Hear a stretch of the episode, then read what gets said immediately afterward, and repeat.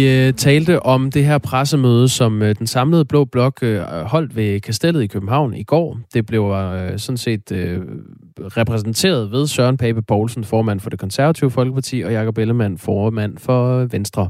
I den samlede Blå Blok. Ja, de andre var der også, men det var ikke dem, der præsenterede det her pressemøde, som altså var en række spørgsmål, som Blå Blok vil have svar på i kølvandet på Berlingskes afsløringer i, ja, det var forleden aften, øh, i Lars Finsen-sagen, altså sagen om den hjemsendte øh, tidligere chef for Forsvarets efterretningstjeneste, spionchef Lars Finsen. Og øh, det her pressemøde øh, øh, blev kuppet af journalisterne efterfølgende. Journalisterne var ikke indstillet på øh, at tale om den øh, præmis, som de borgerlige gerne vil tale om. Og det sjove det er, at øh, Jakob Ellemann Jensen og Søren Pape Poulsen, de så den ikke komme. De var nemlig blændet af solen. Ja, de stod sådan og lavede, lavede håndkasket over ja. øjnene. Ja, det var, øh, det var også utaknemmeligt sted, de havde placeret det her pressemøde. Jeg ved ikke lige, om øh, man havde ikke lige taget solens øh, position med i planlægningen. Den stod lige ind i, øh, i skallen, som øh, Søren Pape også sagde. I må undskylde jeg, jeg, jeg får solen lige i skallen. Jeg er simpelthen nødt til at stå sådan her. Så lavede han en øh, kasket med sin hånd over øjnene. Og det er jo... Øh, lagde bare til et øh, pressemøde, der ikke blev øh, gik den vej, som, øh, som de to havde øh, forudset, at det skulle. Fordi journalisterne gerne vil tale om sagen om Ahmed Samsam, som vi fortalte om øh, kort før nyhederne. Nu er det så sådan, at øh, konservative har åbnet for, at de er øh, klar til at tale om en undersøgelse af Samsam-sagen. Øh, altså, hvis øh, der er et ønske om det, Socialdemokratiet har også meldt sig klar efterfølgende, at øh, de vil også gerne tage den her sag om Ahmed Samsam øh, med i en undersøgelse af, øh, hvad der er foregået vedrørende Danmarks efterretningstjenester. Vi kan sige, at der er til synlædende et ønske for det, fordi der er 10 partier, som bakker op om at undersøge sagen på den ene eller den anden måde. Ja, og Ahmed Samsam er jo øh, som sagt ifølge flere mediers oplysninger en øh, tidligere agent sendt ud af både PET og FE til flere rejser i Syrien, hvor han har øh, tilsluttet sig islamisk stat for at undersøge og indsamle information om danske syrienkrigere. Men han er så senere blevet dømt i Spanien, 8 års fængsel for at have kæmpet for islamisk stat. Og den dom er så blevet konverteret til 6 år, som han afsoner i Danmark lige nu. Men altså, Spørgsmålet er, om, om vi har en, øh, en øh, agent, der har arbejdet i Danmarks interesse siddende øh, fængslet for terror. Ja. Øhm, noget andet, der skete på det her pressemøde, som ikke var så heldigt øh, for Jacob Ellemann, det var, at øh, det gik lidt for hurtigt for ham. Han erkender, at han talte usandt på det her kiksede pressemøde øh, i går. Øhm, det handlede om, at han to gange siger følgende. Det rejser spørgsmålet om, hvad der egentlig skete, da regeringen besluttede sig for at så tvivl om vores efterretningstjeneste med den pressemeddelelse. Den pressemeddelelse, han henviser til, er en pressemeddelelse, der kom fra øh, tilsynet med efterretningstjenesterne. Det er altså i Lars Finsen-sagen. Øh, og det var den pressemeddelelse, der fik sagen til at rulle og øh, førte til, at øh, daværende forsvarsminister Trine Bremsen hjemsendte dele af ledelsen i FE og Lars Finsen. Problemet var bare, at det var ikke regeringen, der udsendte den pressemeddelelse, og det påstod øh, Jacob Ellemann to gange på det her pressemøde. Der var noget fakta, der var gået kluder i, det var i forberedelsen af det pressemøde. Ja. Det var tilsynet med efterretningstjenesterne, som havde udsendt pressemeddelelsen. Alt i alt øh, tager han et billede af et lidt kikset pressemøde. Mm. Godt. Øh, hvis du har set det her pressemøde, han har en holdning til det, så må du gerne skrive ind på 1424. Der kommer rigtig mange sms'er den her morgen, øh, Dagmar. Blandt andet også på, hvem, øh, man gerne vil have som statsminister. Men det kan være, ja. at vi skal vende tilbage til dem lidt senere. Ja, der er kommet nogle, øh, nogle forslag, som også rækker ud over Christiansborg, kan vi sige. Og lad det øh, blive det ord for nu, så vender vi tilbage til det. Nu skal det handle er, om uh, skyggekandidater. Klokken er 9,5 minut over 8. Den socialdemokratiske uddannelses- og forskningsminister Jesper Petersen benytter sig af en såkaldt kandidat ved folketingsvalget, og det er i strid med øh, Socialdemokratiets interne regler. Det skriver TV2. Jesper Petersen er opstillet i, i Haderslev-kredsen, men har en skyggekandidat i Tønderkredsen. Det bekræfter øh, kredsformand Henning Gad over for øh, TV2. En skyggekandidat er altså en kandidat, som overhovedet ikke har i sinde at blive valgt ind, men som i stedet fører valgkamp for en anden kandidat. Robert Buk er valgforsker ved Danmarks Medie- og Journalisterskole. Godmorgen. Godmorgen. Vil du ikke lige sætte nogle flere ord på, hvad en skyggekandidat er, og hvordan det øh, fungerer i praksis? Jamen, det er jo et begreb, som vi øh, bruger primært i forhold til folketingsvalg. Øh, når vi har et kommunalvalg, så bruger vi et andet ord for noget, der sådan set er det samme, nemlig det, vi kalder listefyld. Øh, det er altså, når et parti opstiller en masse kandidater, som, øh, som, som ikke regner med at blive valgt, og heller ikke har en chance for at blive valgt, men som alligevel stiller op for at hjælpe partiet med at, at trække en smule ekstra stemmer. En hver kandidat kan jo trække 10, 20, 30, 50, 100 stemmer i form af venner og bekendte og kolleger og dem, man spiller fodbold med på Aalborgsholdet og hvad ved jeg. Så, så det er sådan set lidt det samme fænomen, som det vi i kommunalpolitikken kalder listefyld. Altså nogen, der stiller op uden øh, at have en, øh, en ambition om at blive valgt, men gør det for at, at hjælpe deres partier. Det, der så gælder ved folketingsvalg, og grunden til, at man kalder dem skydekandidater, det er altså, hvis man deciderer at stille op for at hjælpe en bestemt anden kandidat, som man i virkeligheden øh, ikke fører valgkamp for sig selv, men fører kan, øh, i virkeligheden fører valgkamp for en anden kandidat. Og det er så der, man bruger det her begreb øh, skyggekandidat. Men det er i virkeligheden øh, rimelig almindeligt, at øh, der opstiller masser af kandidater, som jo godt ved, at de ikke skal vælges, men de stiller op for at hjælpe deres parti, og så altså i det her tilfælde også hjælpe konkrete andre kandidater. Så det er en, en kandidat, der stiller op i samme storkreds, men i en anden valgkreds i den storkreds, og så peger på en uh, kandidat, som er opstillet i en anden kreds i den storkreds. Er det yes. korrekt? Ja, det er jo det, der er det vigtige her i, øh, altså i virkeligheden måske også lige at holde fast i, det er, at øh, vi har jo 10 øh, storkredse i Danmark, og det er dem, vi kan stemme indenfor. Altså som borger kan du kun stemme inden for din egen storkreds. Det vil sige, at jeg kan ikke stemme på en kandidat i... Jeg bor i Østjylland, så jeg kan ikke stemme på en kandidat i Nordjylland eller i eller i Region Syddanmark, eller på, på Sjælland eller Fyn. Så, så det er jo den måde, det er indrettet på. Og så har vi altså 92 opstillingskredse, og der har Socialdemokratiet så den regel, at de vil have en kandidat i hver eneste opstillingskreds, og, øh, og der er der så nogle af de kandidater, der stiller op, øh, som godt ved, at de ikke har en chance eller slet ikke har lyst. Og så er der nogle af dem, der siger, jamen jeg kæmper faktisk for ham over i nabokredsen. Mm. Det er jo ikke ulovligt. Hvad, hvad er problematisk ved det? Jamen, det er jo alene et internt socialdemokratisk slagsmål, det her, at der er nogle socialdemokratiske kandidater, der bliver utilfredse med, at andre kandidater har de her skyggekandidater, der hjælper dem. Så det er sådan set et fuldstændigt internt slagsmål i øh, Socialdemokratiet, og det viser noget vigtigt ved valg, nemlig at dem, man allermest kæmper med øh, ved et, et valg, det er sådan set ikke dem i de andre partier, det er jo dem i ens eget parti. Øh, det er dem, man konkurrerer om øh, at få nok stemmer til at blive valgt. Øh, så, så det er sådan set en, en gylden regel i politik, at dem, øh, din, dine, dine værste fjender, det er jo dine partikammerater, fordi det er dem, der kan stjæle din plads i Folketinget, eller stjæle din plads i kommunalbestyrelsen, altså de andre kandidater fra dit eget parti. Bliver vælgerne egentlig ikke snydt? Øh, kan man ikke tale om det? Altså, hvis man stemmer personligt på en kandidat, som ikke vælger i Folketinget, så er man jo blevet snydt. Ja, måske. Hvis man øh, ikke har været klar over det her, og hvis man har troet, at den her kandidat øh, havde en kæmpe stor chance for at komme i Folketinget. Men jeg tænker jo, at vælgerne, øh, mange vælgere jo øh, udmærket godt klar over, om dem, de stemmer på, har en chance eller ej.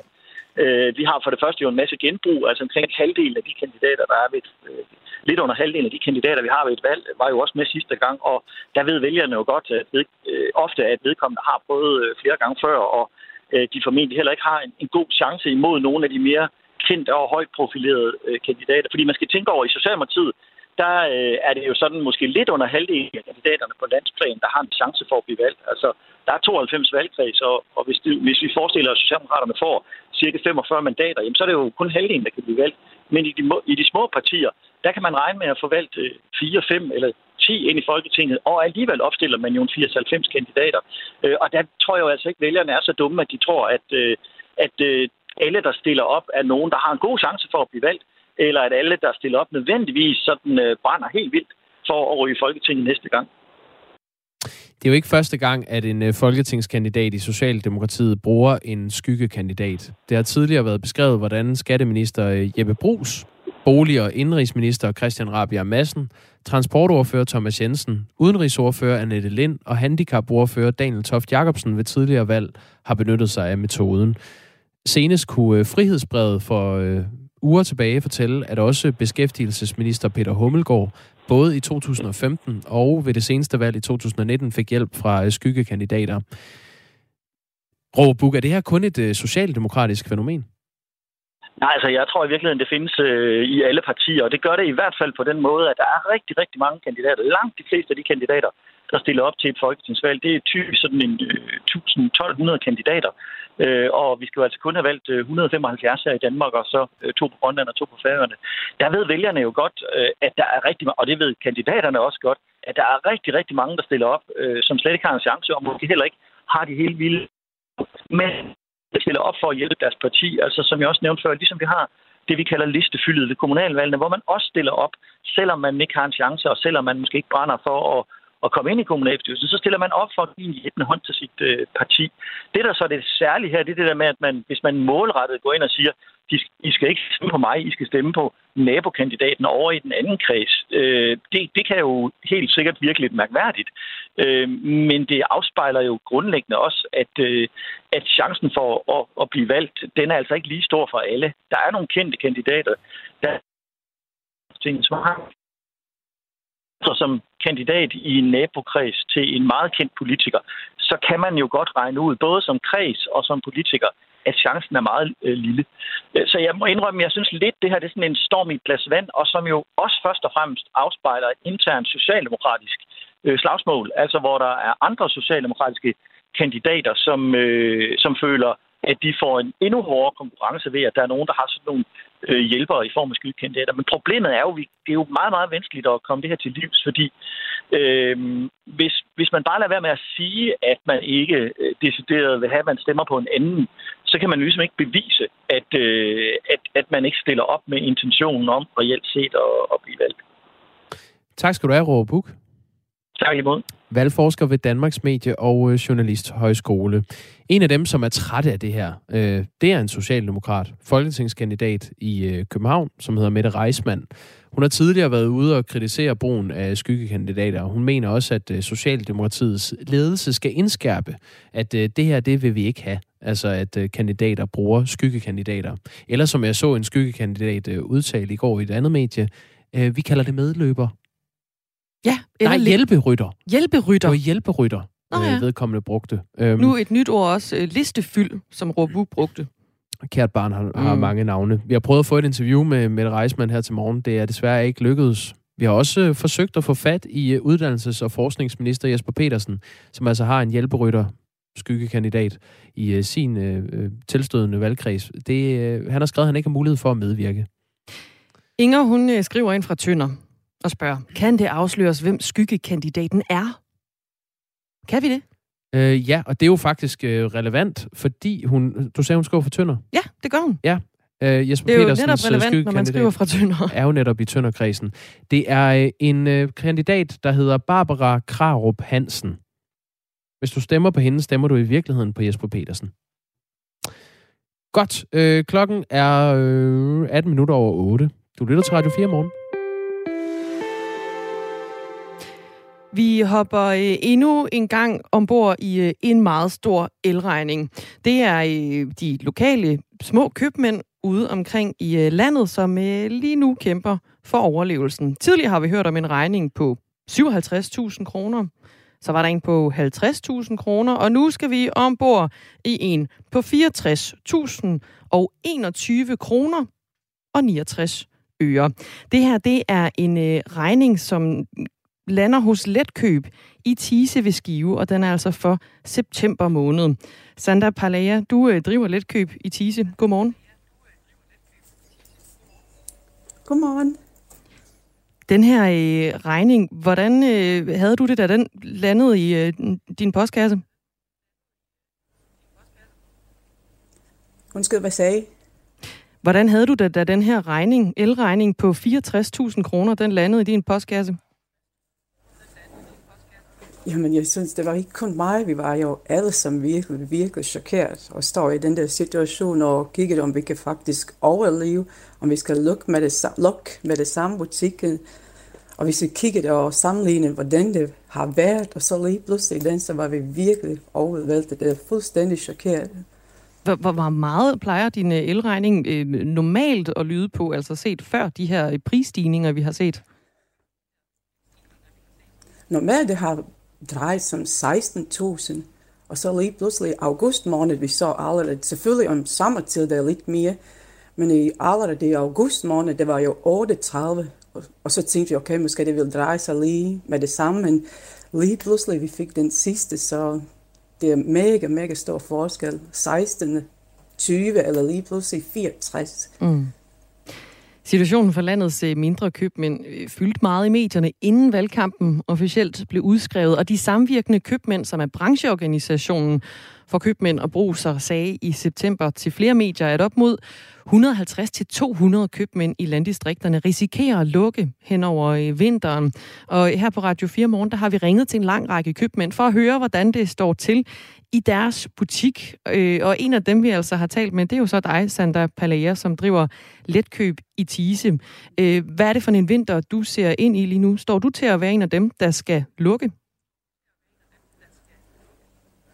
Lige nu, jeg synes, vi har fået virkelig sådan en øh, håbe, fordi vi har jo lige ændret vores arbejdstid og kommet lidt ned for vores øh, løn og, og spare for strøm og alt det der måde. Men så fik vi også lov til, at der kommer flere frivillige, som vil gerne hjælpe os stort op, at vi kan stadigvæk åbne og alligevel spare på, på strøm, spare på løn, at vi kan virkelig overleve. Jeg har aldrig set så fantastisk opbakning, ligesom nu, hvor vi virkelig alle som står i hånden og, og kæmper, og vi har virkelig stor håb, at vi kan overleve. Ja, der er under 200 indbyggere i Tisim. 10 af dem har øh, meldt sig til frivilligt og holdt butikken åben i de timer midt på dagen, hvor den ellers skulle være lukket for at spare penge på øh, lys og også personale. Her der skal de frivillige øh, blandt andet passe kassen, de skal øh, rette lidt på hylderne og sætte, øh, sætte ting på plads. Øh, vi har talt med Palle Olesen, som tog initiativ til, at de lokale skulle holde butikken åben midt på dagen. Og vi skal lige øh, høre her, øh, hvorfor han har taget det initiativ. Vi er jo en masse frivillige i butikken, øh, Dommer. Jeg vil skyde på, at der er cirka 40 frivillige knyttet til vores butik, som alt fra flaskedreng og presse pap og sætte varer på plads og gøre ren og udenomsarealer og sådan ting. Og vi kan jo godt se, at når vi, øh, når vi gik derom, så kommer der nogen til en lukket dør. Og det er jo, hvis man gør det ret tit, så kommer man jo ikke igen. Og, og så har vi jo en stor virksomhed lige over for Tise Mejeri, og der kommer jo rigtig mange kunder, som også godt vil over at besøge købmanden. Og det kan de jo ikke, hvis der er lukket. Så så tænkte vi, det, øh, det er vi nødt til at gøre noget ved, fordi selvfølgelig skal vi spare lønkronen øh, med de regninger, vi får, og vi kan jo ikke øh, så bare sætte folk på. Og så, så satte jeg så et opslag på, på Facebook, og så gik der nogle få dage, så var vi nok til, at vi, øh, vi kunne være frivillige ved kassen i, øh, i de fem hverdage. Så det, øh, det starter vi op fra på mandag. Hvad vil være konsekvensen, hvis øh, letkøb i Tise lukkede? Jamen altså, konsekvensen vil jo være for den her den landsby, at for det første kommer vi jo til at mangle et, øh, et samlingssted. Altså, hvor skulle vi få alle slader fra ellers? Yes. Øhm, noget andet, det er jo, at øh, så ved vi jo, at de steder, hvor købmanden lukker, så falder huspriserne. Og vi har en friskole herude, vi har vores hal, vi har motionsforening, vi har altså det store tisemejeri, og vi har folk, der arbejder med planer herude om at, at lave noget bebyggelse. Og så noget, det er jo ligesom, hvordan skal vi trække folk herud, hvis, hvis øh, de skal køre langt for at handle. Så det, det vil have store konsekvenser for os. Det er, det er helt sikkert. Så det er ikke bare, for eksempel, hvis jeg sagde, jamen altså, så kunne I køre de 7 øh, km ind til nærmeste by, og, og så kunne I jo bare handle der. Så simpelt er det ikke? Nej, det er det ikke. Fordi altså, i sådan en lille by øh, som, som Tisa, der er købmanden jo et, øh, et samlingspunkt. Altså, man møder en hel masse mennesker deroppe, og mænd får snakket og, og gør ved. Og det vil jo også falde væk, hvis det er sådan. Så der, der ligger jo også noget socialt i at have sådan en, øh, en, en butik. Ja, det var altså øh, journalist Søren Meyer Jensen, som havde talt med Ole Pallesen, som øh, øh bidrager i, øh, i din butik, Sandra Palaya, købmand i Letkøb i, øh, i Tise. Hvad siger du til den her opbakning, du får fra lokalsamfundet? Det er virkelig, virkelig imponerende. Vi er virkelig så taknemmelige. Det har vi slet ikke forventet. Vi, vi virkelig står der og tænker, hvordan skal det gøre? Og det var virkelig trist situation, at jeg skulle lukke, og så var det, jeg skulle lukke, og så var det en tidspunkt, hvor det er lukket, så så kom min kollega, og jeg kunne også se omsætning, at det var ikke så godt, at vi var virkelig, virkelig overrasket. Vi har virkelig fantastisk mennesker her omkring. Vi står jo midt i en, øh, en valgkamp, og det betyder også, at der er ekstra lydhørhed på, øh, på Christiansborg, må man antage. Øhm, håber du, at der kommer, kommer hjælp fra politikerne, så du bedre kan betale din elregning i, øh, i købmanden? Jo, virkelig meget, meget vi virkelig venter os det, at det vil hjælpe, fordi vi har jo kæmpet langt også for butikkerne, og jeg synes, det gik så godt, og lige pludselig den der spark, at det er jo ikke, som vi kan sige, ikke vores skyld, ikke også, så at vi vil virkelig gerne få nogen hjælp, især til de der små butikker, som kan virkelig mærke det. Mm, hvad, hvad er det for en, øh, en hjælp, du gerne vil have? Mere sådan konkret? Sagtens, jamen fuldstændig fra den første sagtens til elregning. Og som næste, det kunne være, at alle de priser, der har stiget, at komme ned, at folk kan komme igen med glæde og købe ind. Fordi det ser virkelig trist, og alle er jo ramt. Rasmus han skriver ind, at det er dejligt at høre, at folk selv løser deres egne problemer. Øh, så er staten fri for at, øh, at gøre det. Øh, hvorfor egentlig ikke bare øh, lade virksomheder klare sig selv? Det er vel øh, virksomhedernes opgave at klare sig selv i bund og grund. Men det ser ud, at det kunne ikke. Det er så vigtigt at beholde her, at vi kan, jamen, jeg synes, det, det, det virker sådan ikke, at vi bliver nødt til at hjælpe øh, hinanden og hjælpe virksomheden også. Vi kan ikke undvære den. Sandra Palea, du skal have tak, fordi du var med her til morgen. Mm-hmm. Tusind tak, og god dag. I lige måde købmand i uh, Letkøb i Tise, der er altså blevet ramt af en uh, elregning på lige over 64.000 kroner for september måned. Og det er der rigtig mange af de her øh, små lokale købmænd, der er blevet ramt af. Det betyder også, at uh, flere af dem altså risikerer at lukke her hen over vinteren.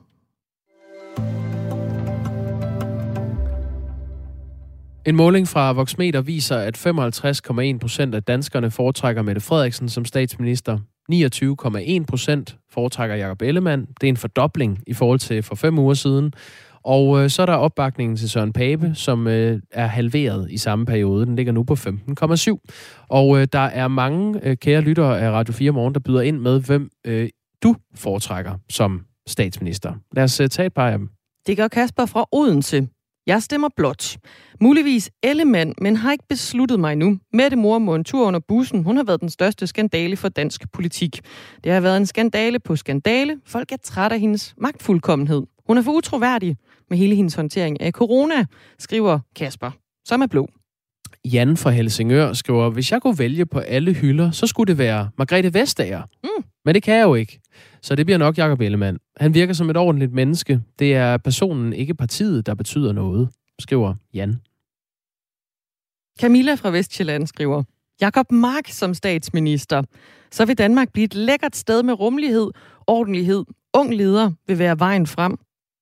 Det er også børnenes Batman. Øh, Bliver ja, han kaldt? der er mange bud, som øh, ikke umiddelbart har meldt sig som øh, statsministerkandidater. Ja, det er skønt. Øh, men hvis vi skal blive lidt i SF, så skriver Inger, øh, hun foretrækker Pia Olsen Dyr. Hun er troværdig og uden lusk og svig, skriver Inger. øhm, den mest erfarne og med størst reel mulighed for at samle 75 procent af danskerne over midten, Lars Lykke, som statsminister. Slut med polarisering, hvor 51 procent bestemmer over de 49 procent, skriver mm. Nikolaj. Ja, der er flere, der øh, peger på øh, Lars Lykke. Øh, og så er der også enkelte, som peger på Mette Frederiksen. Der er også en her, der siger, Mette Frederiksen, man kan ikke stemme på hende på grund af de radikale og enhedslisten. Mette burde være blå. Og så er der alle dem, som peger ud af Christiansborg. Ja, øh, kan du tage en hurtig runde på dem? vi har Asger Åmund, vi har også Jakob Havgård, oh, og så var der en til. Det var Jan Gindberg. Lad os gøre som Ukraine. En komiker som leder eller statsminister. Jeg foreslår Jan Gindberg, skriver Charlie fra Amager. tak for øh, både de øh, øh, realistiske og mere urealistiske bud på øh, 1424 på, hvem du foretrækker som, øh, som statsminister. Hov, Ronny han laver lige en opfølger her. Mm-hmm. Øh, Ronny han skriver, revurder lige min besked. Jeg tænker, jeg peger på ingen statsminister. Lad det blive kongedømme igen. De gør det nok lige så godt. Lad Margrethe styre landet og udpege titler eller fratage dem. Det er hun så god til. Lille stikpille i øh, retning af hendes børnebørn, som har mistet titlerne som prinser og prinsesse, når øh, vi rammer det nye år. 1424 er øh, simpelthen nummeret til at øh, få en stemme med her i Radio 4 Morgen, som i dag beværtes af Dagmar Eben Østergaard og Jakob Grosen og vores øh, kollega ind i nyhedsstudiet. Hun hedder anne Sofie Felt, og hun står klar med en omgang nyheder, fordi klokken er blevet halv ni.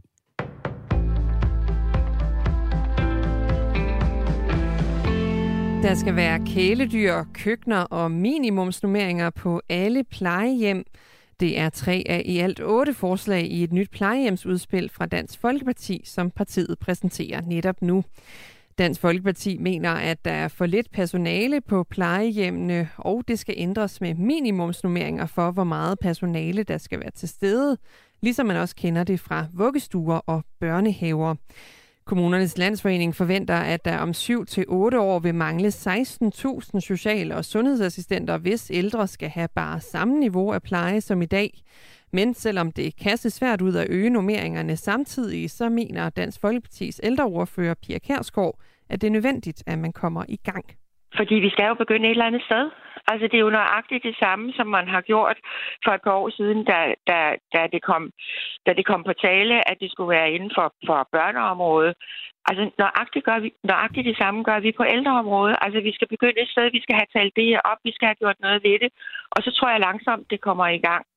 De konkrete nummeringer skal fastlægges i samarbejde med de relevante interessenter på området. De danske vaccinelager er fyldt med vacciner, som man ikke længere kan bruge. De er nemlig ikke blevet opdateret til at kunne modstå nye coronavarianter. På lageret hos Statens Serum Institut ligger der i øjeblikket 2,2 millioner coronavacciner, som ikke længere er en del af den danske vaccinationsplan. Det oplyser Serum Instituttet til Ritzau. Danmark forsøger at donere vacciner, som vi ikke selv har brug for, til andre lande. Efter nye russiske angreb, så bliver ukrainerne nu opfordret til at spare på strømmen. Sofie Levering har mere om den sag. Situationen er kritisk på tværs af hele landet. Så lyder det fra det ukrainske præsidentkontor, som nu indfører en begrænsning på befolkningens strømforbrug. Årsagen er blandt andet nye russiske angreb, som har ramt ukrainske kraftværker og påvirket strømforsyningen i landet. Ifølge præsident Volodymyr Zelensky har russiske bombardementer ramt en tredjedel af Ukraines elnet. Onsdag har der ifølge Ukraine været et russisk angreb mod et centralt varmeværk i den vestlige del af landet. Værket giver strøm til tre regioner og omkring 5 millioner borgere. I den vestlige by Lviv har den lokale borgmester meddelt, at det vil tage flere måneder at reparere de kraftværker, der de seneste dage er blevet beskadiget. Og i mellemtiden ventes der strømafbrydelser. Borgerne i Ukraine bliver opfordret til at spare på strømmen mellem kl. 7 og kl. 23 lokaltid. Og vi bliver ved krigen i Ukraine, for det omstridte private militære sikkerhedsfirma Wagner fra Rusland begår terror i Ukraine. Det mener SF og partiets formand, Pia Olsen Dyr. Hun opfordrer derfor regeringen til at arbejde for, at Wagner-gruppen kommer på EU's terrorliste. Når EU-medlemslandet Estland har vedtaget at betragte Wagner-gruppen som en terrororganisation, så mener vi, det er oplagt, at Danmark presser på for, at det samme sker for hele EU. Det vil stramme grebet yderligere om organisationen og sende et stærkt signal til Putin fra et samlet EU, siger Pia Olsen Dyr. Den politiske ledelse i Rusland nægter at have forbindelser til Wagner-gruppen, men flere vestlige medier har gennem årene rapporteret, at gruppen har uklare forbindelser til det russiske militær og til russiske myndigheder. Tørt og med nogen eller en del sol, til del sløret sol, temperaturer mellem 9 og 12 grader og en lidt til frisk vind fra sydøst. Det var nyhederne her på Radio 4 med Anne Svifeldt.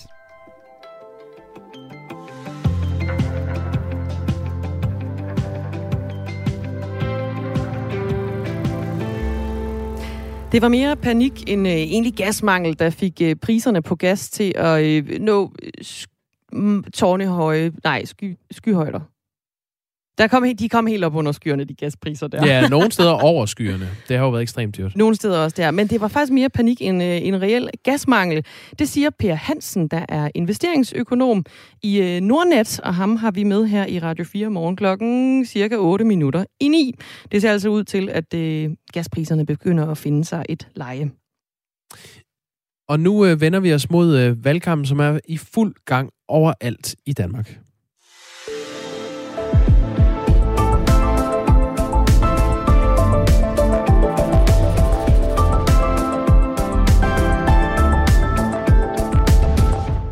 Folketingskandidaterne rejser land og rige rundt for at vise flaget og krydse øh, klinger i debatter. Og vi øh, følger dem rundt for at finde ud af, hvad ægte valgkamp egentlig er gjort af, når øh, det konsoliderer sig ude i den danske muld eller på gaden. Og vi starter i det sønderjyske.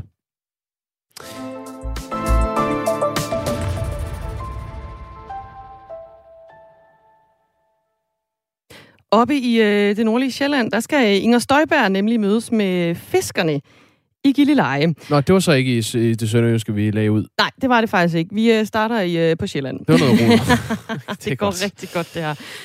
Danmarks Demokraternes formand har sådan set selv arrangeret, at hun skal til øh, Gilleleje, og hun skal mødes med Jan Nordahl, der er formand for Gilleleje Fiskeriforening. Godmorgen. Godmorgen. Hvad er det vigtigste for dig, som du vil fortælle Inger Støjberg? Det er at fortælle Inger Støjberg, at man stadigvæk skal bevare travfiskeriet i indre dansk farvand. Det gælder vestlige Østersø og sydlige Kattegat. Og der skal man gøre en kamp for, at vi får mindske byråkratiet.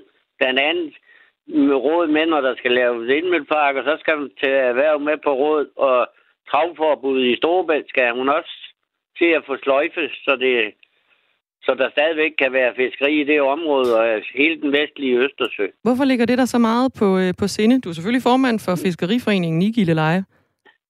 Jamen det er fordi, man stadigvæk kan kunne få frisk fanget fisk på bordet i, i Danmark, så er man nødt til at bevare travfiskeriet. Hvis du nu skal vælge én ting, øh, du kan gå til Inger Støjberg med af de ting, du har listet op her, hvad skulle det så være? Jamen det er så uh, travforbud i Storebælt, og så vindmølleparker i Kattegat, at man tager erhverv med på råd. Og så har vi en CO2-afgift, vi også godt vil have, at hun hjælper os med at... Åh, det var lidt flere end en ting. ja, ja. Hvad betyder det egentlig for dig, at en, en kendt folketingskandidat som Inger Støjberg, hun øh, selv har ragt ud og kommer op til jer i Gilleleje?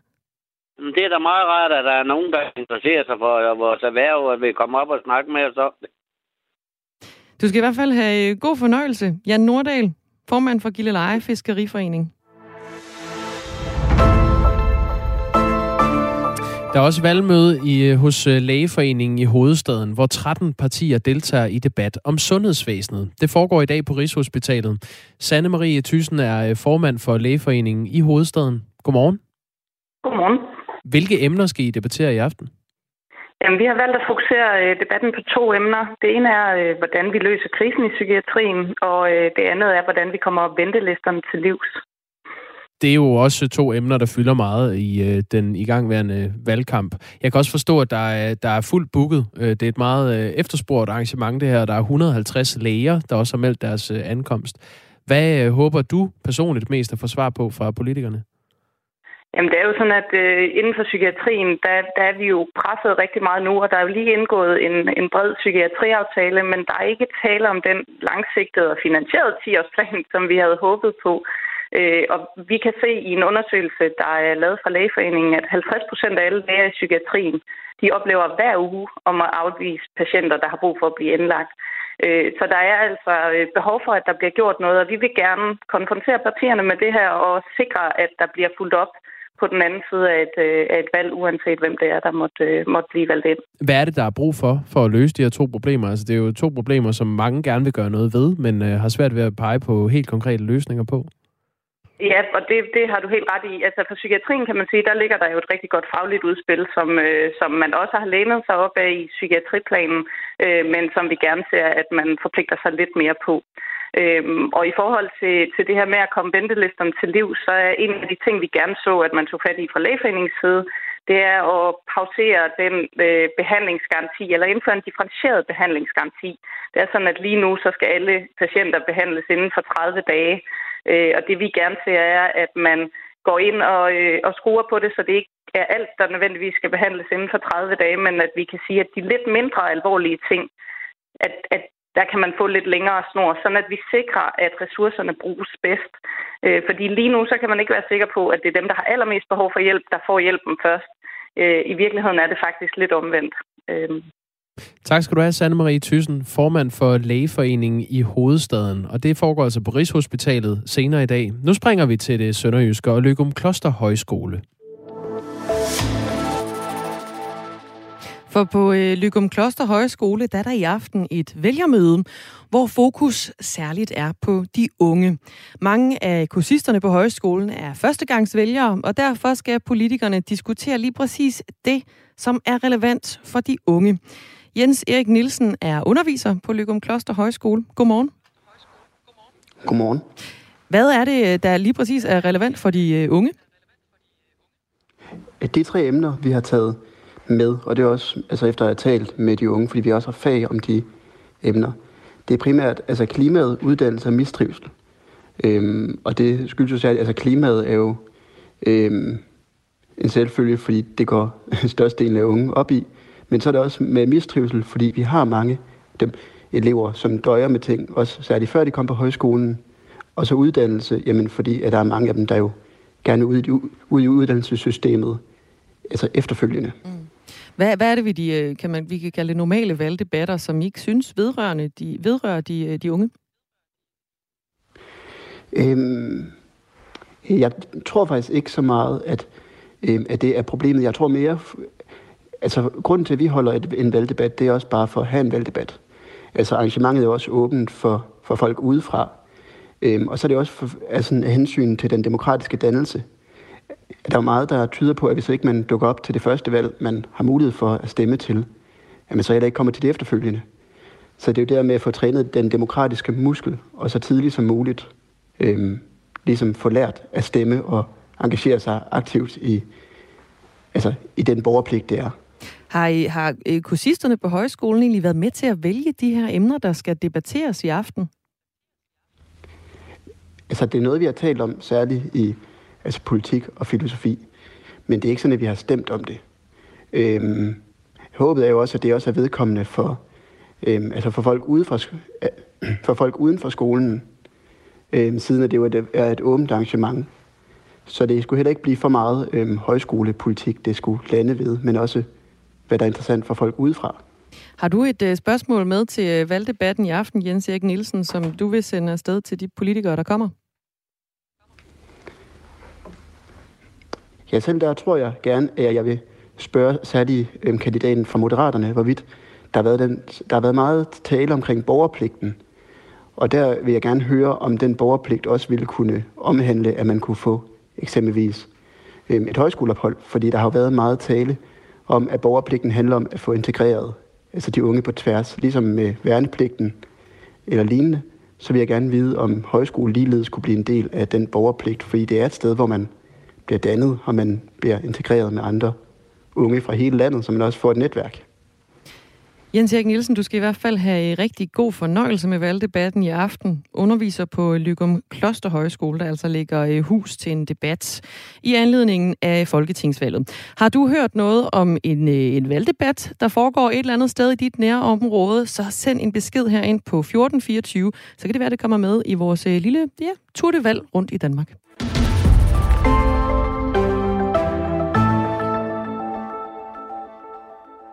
Der er 12 dage til valget. Vi befinder os i valgkampens øh, dag 15, øh, og det betyder altså, at øh, vi er lige lidt over halvvejs. Valgkampen har indtaget hele Danmark, og det er både ude i landet, men det er altså også digitalt. Øh, både på, det, øh, på Facebook, øh, Twitter, men også på det sociale medie TikTok, forsøger de øh, danske folketingsmedlemmer at kapre stemmer.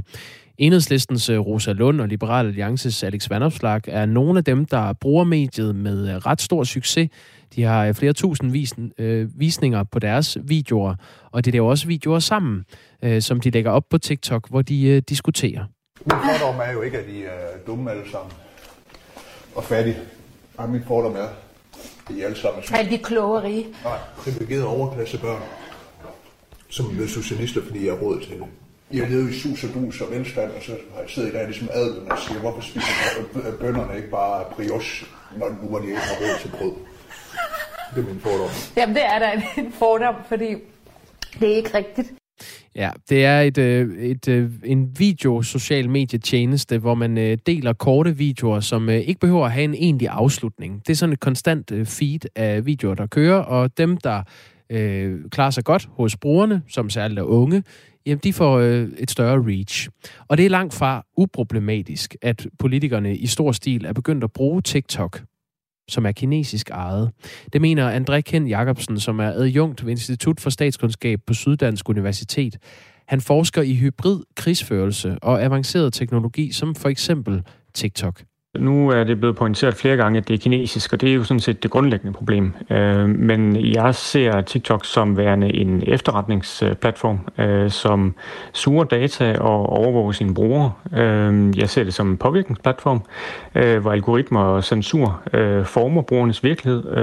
Og så ser jeg det også som en politisk platform, som Kommunistpartiet i Kina bruger som et, et potentielt våben, og som politikere jo så, som vi kan høre her, også bruger til at føre politik på. Så øh, det grundlæggende problem, det er simpelthen, at vi bliver nødt til at, at kunne beskytte vores, øh, vores informationsrum, øh, det politiske rum og vores private data.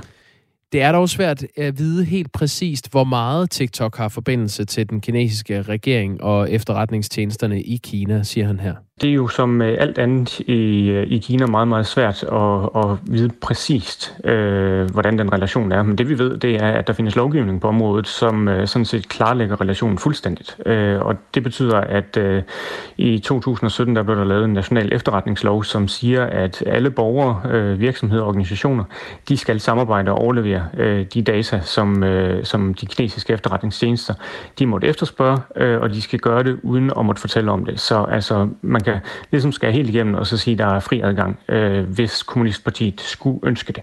Det siger André Ken Jacobsen, adjunkt ved Institut for Statskundskab på Syddansk Universitet og forsker i hybrid krigsførelse og avanceret teknologi, som for eksempel øh, TikTok. Det sociale medie er øh, ejet af et kinesisk selskab, som tidligere har fået massiv kritik for at udgøre en sikkerhedstrussel. I USA er der tidligere blevet talt om et decideret forbud mod TikTok. Og for nylig droppede det britiske parlament sin profil på det sociale medie. Ifølge BBC var flere medlemmer af parlamentet blandt andet bekymrede for datasikkerheden. Lige nu undersøger de irske myndigheder TikTok, som har planer om at åbne et datacenter i landet, fortæller Henning Mortensen, der er formand for Rådet for Digital Sikkerhed. Og den undersøgelse er han altså spændt på. For ifølge ham, der er der nemlig i Danmark en udbredt bekymring for, at data fra kinesiske selskaber, som for eksempel TikTok, kan ende i de forkerte hænder. Det risikable er jo, hvis der er en eller anden bagdør, hvis der bliver overført nogle personoplysninger, jamen så vil man måske, i teorien i hvert fald, kunne kigge på at lave en profilering af europæere øh, i Kina, og det vil sige, at man kan måske gå ind og profilere folk i forhold til, øh, hvad for et politisk øh, tilhørsforhold de har, hvilken seksualitet de har, øh, om de laver et eller andet, der er odiøst, som måske kan bruges til at afpresse dem, øh, osv. osv., osv. André Ken Jacobsen, øh, altså forsker i hybrid øh, krigsførelse og avanceret teknologi, er meget overbevist om, at det ikke er en god idé for politikere at have TikTok på deres folketingstelefon. Det øh, er ikke nogen god idé. Øh, hvis, hvis det endelig er, at man skal bruge den her øh, app, fordi at det er et arbejdsredskab, øh, selvom jeg heller ikke egentlig anbefaler det, men, men så bør man øh, under alle omstændigheder øh, installere det på en telefon, der så er en TikTok-telefon, og så laver den ikke andet, og man har ikke andet øh, installeret på den, man har ikke andre kontier på den. Han kunne aldrig selv finde på at have TikTok-appen, og øh, hovedårsagen er altså de her øh, tilladelser, man giver TikTok, når man har den. Jamen, altså, der er det problem med den her app, som der jo sådan set er med, med en del andre apps også. Øh, men, men nu er den her jo særlig. Øh, og det er, at den, øh, den, den får adgang til rigtig, rigtig mange ting. Øh, og det har været et problem over en årrække. Øh, og hver gang der ligesom bliver sat lys på det, jamen, så skal de hives til tro, fordi at... Øh, øh, altså før de simpelthen gør noget ved det. Øh, og det er, det er, det er ekstreme øh, mængder af data, som den her app den har adgang til på din telefon. Altså for eksempel så tjekker den øh, som, som noget af det minimum, kan man sige, øh, hele tiden, hvor du er. Altså en, en gang i timen, så, finder den, så spørger den, hvor er du egentlig henne? Øh, og, og det kan man sige, det, altså, det er jo grænseoverskridende nok øh, i sig selv. En af de politikere, der har installeret TikTok-appen, på sin folketingstelefon er Karina Lorentzen Denhardt. Hun er gruppeformand og folketingskandidat i Sydjyllands Storkreds for SF. Og til Radio 4 fortæller hun, at hun har de samme overvejelser om TikTok på folketingstelefonen, som hun har med Facebook og Instagram.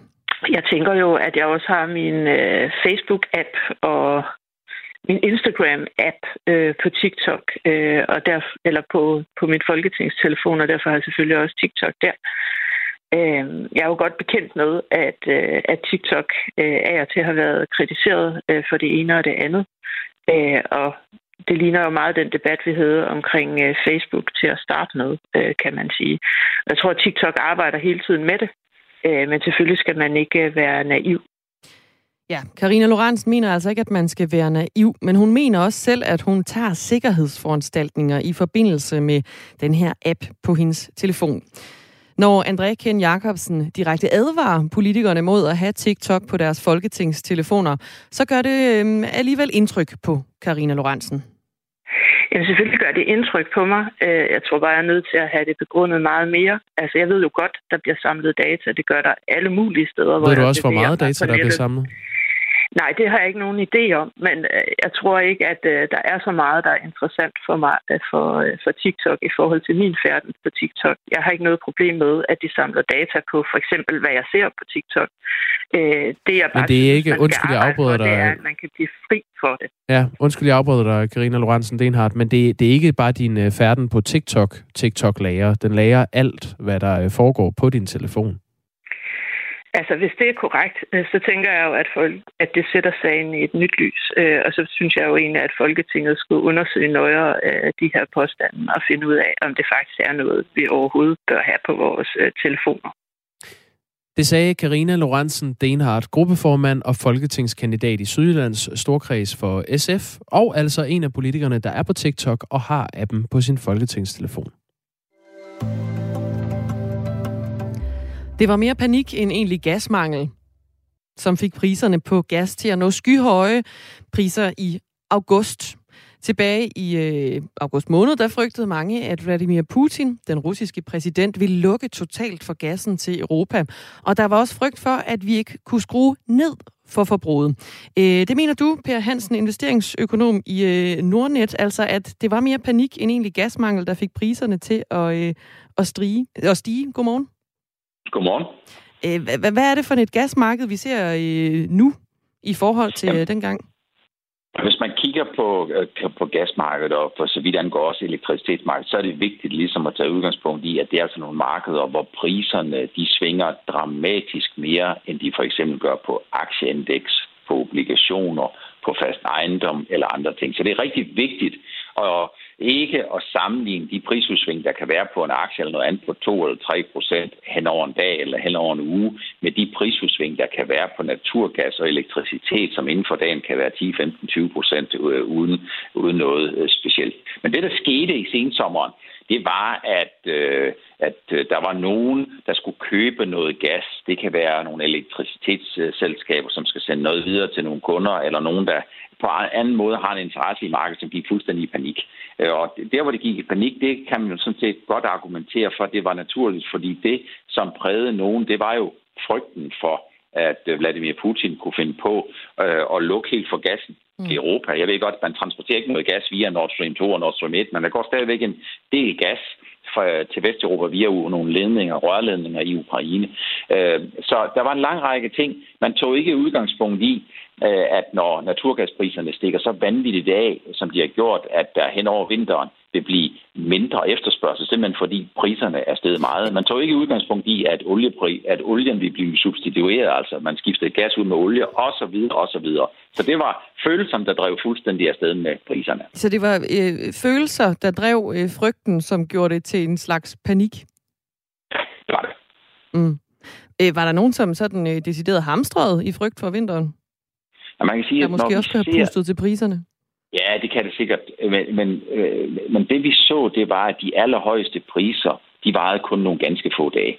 Øh, og det er et fænomen, der fuldstændig også gør sig gældende, når vi kigger på andre øh, aktiver. Nemlig, at man efter en periode, der har været drevet af meget store stigninger, der kommer der ikke sjældent sådan et sidste skulp opad, hvor dem, der ikke endnu er gået i panik, de går i panik. Fuldstændig på samme måde, når vi ser, at noget falder rigtig meget, så dem, der ejer noget, der falder rigtig, rigtig meget, de kan godt bære smerten i en vis periode, men på et eller andet tidspunkt, så kommer de til konklusionen om, nok er nok. Og selvom det her, det er faldet meget, selvom et eller andet er faldet for meget, så kan øh, deres fornemmelse for deres egen risikoopfald, den ikke, kan ikke holde til mere. og derfor så sælger de ud, også selvom priserne er faldet meget. Så det vi ser, når priserne bevæger sig meget inden for gas og elektricitet, det er helt normalt. Øh, det bevæger sig rigtig, rigtig meget mere end det, vi har inden for andre aktiver. Det vi bare så i august måned, det var bare rigtig meget mere gange end 5-6 stykker, som jo gjorde det til helt øh, usædvanligt. Men selve mm. bevægelserne meget op og meget ned, jamen det er ikke usædvanligt. Jeg sætter lige nogle øh, konkrete priser på, fordi det kostede 28 kroner for en kubikmeter gas tilbage i midten af august. Det var da prisen var højst. Og for fem dage siden, der kostede en kubikmeter gas lige under 6 kroner. Stort set øh, alle vesteuropæiske lande, de har over 80 procent fyldt i deres gaslager, og Danmark har 100 procent fyldte gaslager. Øh, skal man frygte, at priserne de kommer til at stige igen, eller har de fundet et leje? Jeg tror, det er, det er ekstremt svært at sige, hvad et marked bevæger sig rigtig, rigtig meget, både på følelser, men også en lille smule på øh, rationelle beslutninger, hvad det kommer til at ske øh, de kommende måneder. Jeg tror, det bliver en kombination af, at markedet finder sig et andet og et nyt og lavere leje, end dengang priserne var højest, men også et noget højere leje end dengang før Rusland Ukraine, og i princippet også før 2021, hvor priserne faktisk begyndte at stige. Så det bliver en kombination af flere forskellige ting. Det bliver en kombination af vævesigten, om det lykkes at få mere diversificeret energi ind i systemet. Det bliver noget med, at der er nogle skibe øh, rundt omkring, som, vel, som øh, ligger til kajs og venter på, at de skal losse deres LNG, altså deres liquefied natural gas, som vi får sejlet hertil fra Nordafrika, Mellemøsten og USA, som delvis erstatning fra USA. Så der er rigtig mange ting, rigtig mange faktorer øh, med i den der ligning. Det mest sandsynlige, det er en pris, der ligger dramatisk under august, men som formentlig kommer til at ligge en hel del over det langsigtede gennemsnit. Ja, i 2019 kan jeg lige skyde ind her, der kostede en kubikmeter gas omkring 2 kroner, men det er altså ikke et leje, vi, øh, vi lige umiddelbart kommer tilbage til, ifølge dig, Per Hansen, investeringsøkonom i øh, Nordnet. Vi har fået en sms fra en lytter, der hedder Nils. Han skriver, nu har vi jo betalt kassen for gas, så er der nogen, som sidder og griner. Kan der være noget sandhed i det, Per Hansen? Det, der tror jeg, du skal hjælpe mig lidt. Øh, hvad, hvem nu har vi jo, øh, ja, men nu har vi jo fyldt vores øh, gaslager øh, 100 procent, for eksempel i Danmark. Mange andre vesteuropæiske lande har i over 80 procent fyldt, og det er altså i en tid, hvor øh, gassen jo har været utrolig høj. Så jeg tror, det Nils han tænker, det er, at der er nogen, der sidder og har tjent kassen på gas. Okay. Uh, ja, der er nok lige behov for, at vi ligesom prøver at korrigere lidt på den der opfattelse. Okay. Fordi hvis det skulle være tilfældet, så skulle det jo være sådan, at der var nogen, der havde truffet en beslutning og fyldt nogle lager op fra niveau 0 til niveau 100 på det absolut værste tidspunkt. Mm. Og sådan fungerer verden ikke. Så man har jo løbende et vist niveau for gas. Det vil sige, det kan være noget, der er købt ind for to måneder siden, tre måneder siden, et eller andet, som, som ligger der, eller fem måneder siden, eller et eller andet andet. Og så bliver der jo hele tiden toppet op. Det vil sige, der er noget forbrug versus noget genkøb. Så det er ikke sådan, at der er nogen beslutningstagere, som så har truffet en beslutning øh, om at købe øh, al den gas, de skal bruge på det værst tænkelige tidspunkt. Sådan fungerer markedsmekanismen heldigvis ikke, men der er helt sikkert nogen, som er kommet til at træffe nogle beslutninger på et lidt uheldigt tidspunkt. Og der er nok heller ikke nogen tvivl om, at der er nogen, der risikerer at komme i klemme. For hvis der er nogen hen over sommeren, hvor priserne faktisk allerede har været stigende, har låst deres gaspriser fast for det kommende år eller så, eller måske længere, så kan det godt være, at de kommer til at betale en alt for høj pris i forhold til de priser, vi ser nu. Tak, Per Hansen. Investeringsøkonom i Nordnet. Og vi har et øh, lille minut til, at klokken er ni. Så lad os ramme bunden af nyhedspunkten. Ja, en af de historier, vi ikke nåede, men vi når den lige på falderæbet. Ja, Spørgsmålet er, snuser du, Jakob? Om jeg snuser? Ja, det der om morgenen, hvor væk ud og ringer, og så kan du lige sige, ej, ikke endnu. Og så trykker du og udskyder den til nogle minutter senere. Det sker, øh, men ikke altid. Ikke altid? Nej. Okay, no, okay. Men mit søvnmønster er også helt øh, på månen. Altså, der er vi, noget vi med små op midt om natten, og vi, midt om natten. Ja, jeg har små børn og to katte, og jeg er morgenvært, så jeg, jeg sover, når jeg kan. Ja. Øh, men... Et nyt studie, der er blevet udgivet i tidsskriftet Sleep, har undersøgt vores tendens til at udsætte alarmer om morgenen. Det er overraskende mange, der gør det. Hvor mange? 57 procent kan ikke lige lade være med at trykke på snus om morgenen. Det er et studie fra University of Notre Dame, som skriver det her i en pressemeddelelse, ifølge videnskab.dk. 57 procent. Det er simpelthen forskning. Det kan jo være, fordi folk kalkulerer med det, og så simpelthen sætter en for tidlig alarm, og så kan man ligge der og godt sig. Lidt ligesom jeg gør. Gør du det? Ja, absolut. Snuser du? Ja, altid. 100 procent. Jeg har fem alarmer hver morgen. Snus, snus, snus, og så en sikkerhed til sidst. Backup alarm. Jamen, øh, så er du ligesom 57 procent af alle i verden. Klokken er ni.